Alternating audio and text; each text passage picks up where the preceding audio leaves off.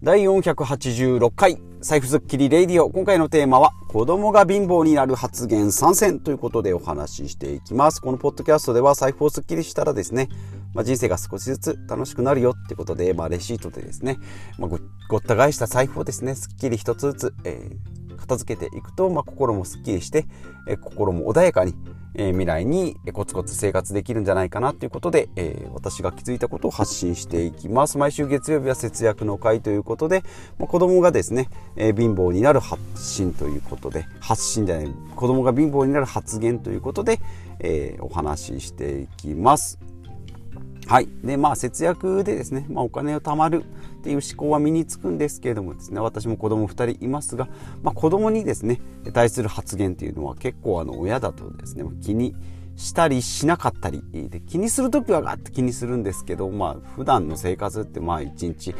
あって365日あってですね、まあ、いちいちいちいち気にしてられないよっていうことが大半だと思いますし、まあ、自分が言ってることよくよく元を正してみればですね元をたどれば自分が子供の時親に言われたことっていうのが同じようなことを言ってるなというふうに思ってきますし、まあ、それでですね私が大成功してればいいんですけども、それで今の人間が出来上がってるのであれば、今とちょっと違う自分とかですね、今のなりたい自分にさせようと、まあエゴですけどね、思うんであれば、とか、まあ自分がもっと自由にやりたかったんだなと思えばですね、今言われてきてやってきたことっていうのをそのまま受け継がせると自分と同じような感じになってしまいますし、まあそれでですね、またさらに子供がその子供に、まあ孫にですね、えそういった教育っていうのになっていくんであれば、今私が子供に発する発言一つ一つがですね、将来につながっていくんじゃないかなと。いうことで、まあ、ちょっと回りくどい言い方ですけども、まあ、まず、え、タイトル通りの、え、タイトル回収ですね。貧乏になる発言参戦ということで、え、3つ目ですね、まあ、要は、えーまあ、大きなポイント1つでいけば、まあ、ネガティブ発言ですよってことですね、まあ、貧乏になる発言ということで、えー、3つ言います。1つ目、え、うちにはお金がないんだからってことですね。まあ私もこれ死ぬほど言われましたね。うちお金がないんだから貧乏なんだからって言ってですね。だからまあ贅沢しないようにって言うと、まあこれ言うと楽なんですね。贅沢は、贅沢なこう発言がなくなってきます。デパート行った、えー、どっかのスーパーに行ったですね、お菓子が買いたい、おもちゃが買いたいっていうのをですね、うちはお金がないんだからって言って制約することはできるんですけども、まあ、これでですね、あ、うちお金ないからって言ってそういうふうにお金がないイコール、まあ欲しいっていう気持ちをですね押し殺すっていうことなんですけどもまあお金がないっていうのですね結局じゃあそれを貯めるためには労働っていうですね。で労働をするためにまた自分の精神とかですね時間を削ってっていう、まあ、負のループにこう入っていきます。で主従関係っていうのはですね、まあ、お金、えー、と労働っていうお金を貯めるために労働するっていうふうになっております。でこれがお金持ちマインドになってくるとですね労働を、まあ、短略短縮させるためにえお金が必要とか、まあ、時間を捻出するためにお金が必要というふうにこう逆になってきますので、えお金のこう位置関係がですね、えー、貧乏な人とお金がある人っていうのは真逆になってくると。お金に稼お金のために働くから、えー、貧乏になっていくし働かない、まあ、働かないっていうとちょっとあれです。時間をこう捻出するためにお金を使うのがお金持ちっていうふうになってくると、まあ、真逆のお金の使い方。使わないから時間がなくなるし、えー、お金を時間を使わないためにお金を使う。だからまたさらにお金が貯まっていくってことですね。だからまあうちにお金がないんだからっていうのはまあ良くないですよ。っていうのが1つ目。で2つ目ですね。お金がないと苦労するよってこと。ですね。もうこれも、え、言われました。貯金しとかないとっていうとですね、えー、将来が不安になってしまうよというふうに言われて育ってきましたし今もですねもしかすると時々言ってるような気がするかなと思い思うんですけどもこれをですね気をつけていきたいなと思います、まあ、お金がないと、まあ、要はもうスタートがもうネガティブですね。お金がなかったら苦労するよって言うんですけどもう漠然としませんお金がないっていうのは明白なんですけど苦労。えじゃあ何が苦労するのと。なかったらどうなるのと。じゃあご飯が食べられないよって言って今の日本でですね餓死したり、えー、するようなこともないですし殺されかけるようなこともですね、まあ、そうそうまあそうそうというかもうほとんどないかと思いますので、まあ、この辺はですねただ単にこう不安を煽ってお金を貯めるという意識ですね。もちろん節約っていうことでですね、まあ、浪費と投資と消費をこうしっかり分けるっていうのはいいんですけど、まあ、ここお金がないとですね苦労するよっていう、ネガティブでえー、子供を引き継げるっていうのが、まあ、良くないですよっていうことですね。で、3つ目、もし失敗したらどうするのってことですね。もう失敗することイコール悪っていうことなんですけど、そもそもですね、いやそれそれ失敗したらいくら、どんだけリスクがあるのかっていうことですね。なんかこう、じゃあ宿題しなかったら、えー、怒られるよとかですね、えー、いうふうになってるんですけど、まあ、宿題しなかっても、えー、怒られたとしてもですね、まあ、ややらない人間はやらないですし、そもそも怒られないためにやってるっていう時点でですねもう勉強の意味すら学習の意味すらないような気もするんでですね、まあ、そこのリスクとリターンのところですね、え怒られないためにやるんじゃなしに好きだからやると、まあ、そこまでですね学習意欲の高い子供には、えなるならないと思うんですけどでもですね子供に対してそういうネガティブなことからえー、褒美を与える。できたからあげるよとか、できなかったから罰を与えるよっていう、えー、教育の仕方をしていくと全てに対してですねお手伝いしたんだから50円ちょうだいねとか、えー、かしてあげたのになんかないのっていうこうギブアンドテイクですね、えー、もちろんですね、えー、労働対価っていうものは、えー、得られた方がいいんですけど、えー、何々しないと罰せられるとか何々したら褒美がもらえるっていう、えー、関係になってくると、えー、こう無償の無償の労働というかですね自分のこう興味本位でやること例えば工作で、え物を作るって言ってもえこれお金にならないんじゃないお金にならないのだったらやっても意味ないんじゃないのっていうふうになってくるとそこはですね創作意欲がない。ただただ、えー、作りたいから粘土をこねるとかですね、えー、自分がこう食べたいから この料理を作るというようなこう自分から発する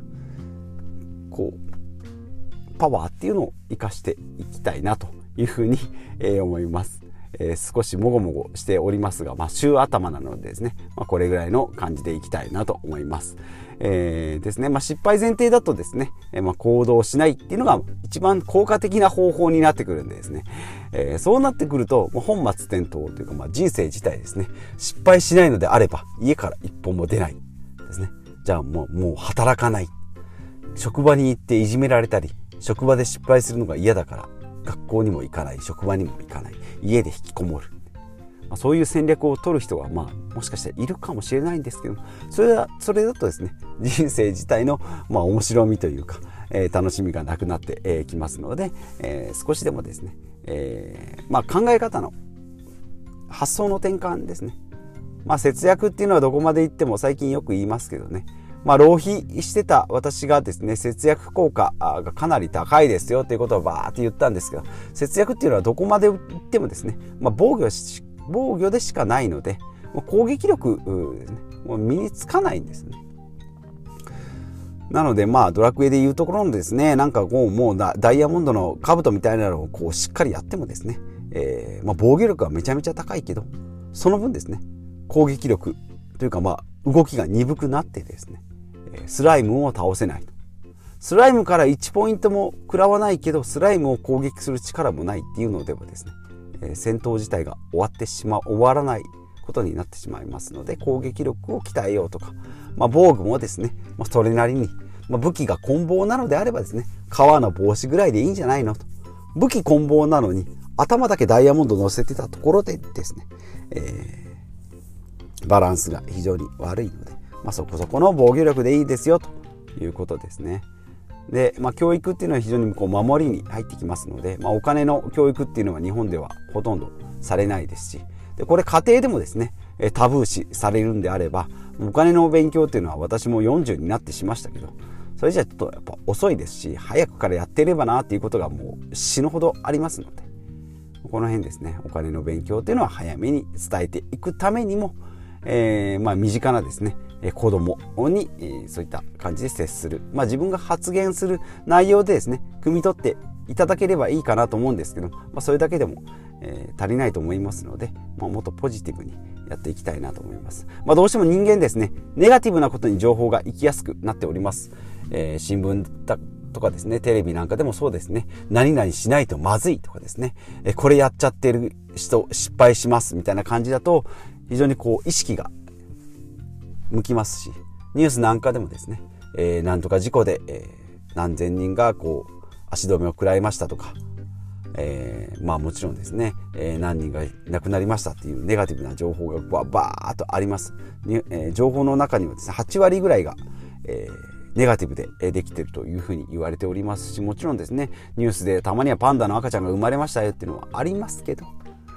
え今日なんとか空港で飛行機が無事着陸しましたっていうのはニュースにやっぱりなりならないですので、まあ、そういうネガティブなところっていうのをこううまく自分の中に取り入れていくということで、まあ、成功する人はですね、えー、5枚のカードがあって1枚だけ当たりですよと。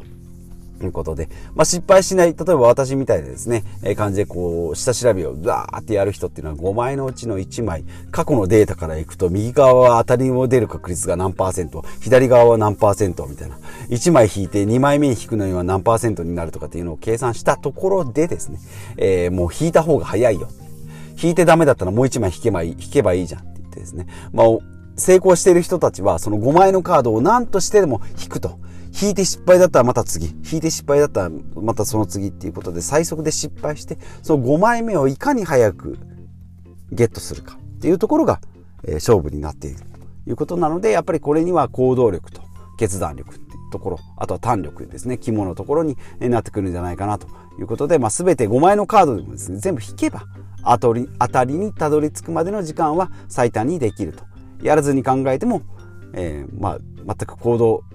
できないってことは失敗しないってことですね。まあ、カードを引かないとかですね、えー、いう方法しかなくなるので、まあ、やる前に調べても、えー、意味がないですよってことですね。まあ、結局やってみないとわからないということで、まあ、今回ですね節約の話からですね、まあ、子どもの貧乏になる発言ということで、えー、1つ目がうちにはお金がないんだからっていう、まあ、ネガティブでもう押さえつけるってことですね。で、二つ目はお金がないと苦労するよってことで、まあ、自分たちが、私もですね、こう思ってやってました。お金がないと貧乏だと苦労しちゃうんじゃないの？選択肢がなくなるんじゃないの？って思うかもしれないんですけども、だから頑張るんじゃなしに、お金をこう、うまく使う主従関係をですね、お金のために働くんじゃなしに、働くためにお金をうまく利用するという主従関係の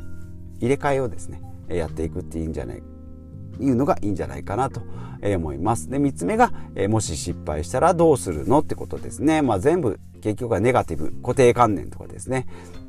え、卑屈なワードになってきておりますので、まあ、ここの卑屈のところからですね、えー、逆逆説的な、えー、ポジティブのところですね、はい、えー、何何っていう、まあ、興味をしっかり持ってですね、えー、どんなことでもまあいいねとか、まあ、受け入れるとか、許容するってことですね。まあ、あなたならできるよとか、あ、それいいね、面白いねとかっていうふうにですね、自分の興味関心をそちらに向けるっていうこと。で、あとはお金は便利なツールってことで、まあ自分とさっき言ったお金の主従関係ですね。まあ、お金も好き、まあ、人間とか時間もですねいろんなものをこう興味関心を持って好きになっていくっていうこととあとはまあ失敗を含め経験を楽しむってことですね。5枚のカード引いたら4枚失敗したよっていう失敗談をこう楽しく面白おかしく、えー、話す。でそこで、えー、得た知見をですねまた次に生かすっていうことをですね、えー、やっていきたいなと思います。まあこれ子供に限らずですね今の自分44歳ですけれども今の自分でもですね当てはめて、まあ、今日から今からですね、えー、ポジティブに行動力、えー、溢れる人間に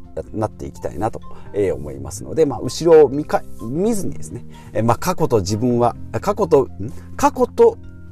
他人は変えられないが、未来と自分は今すぐ変わるということで、えー、今日も一日頑張っていきたいなということで、えー、今日も最後までですね、お付き合いいただきありがとうございます。まもなく500回になりますが、えー、まだまだですね、えー、たどたどしいトークと、えー、まあ、まだですね、え組み立て、えもう、えいまいちなところもあるかと思いますが、まあ、これをですね、コツコツ続けていくことによって、まあ、自分の、私のですね、アウトプットになったり、まあ、誰かの一つヒントになったりすればいいなというふうに思っておりますので、お付き合いいただければと思います。ということで、また次回、お会いしましょう。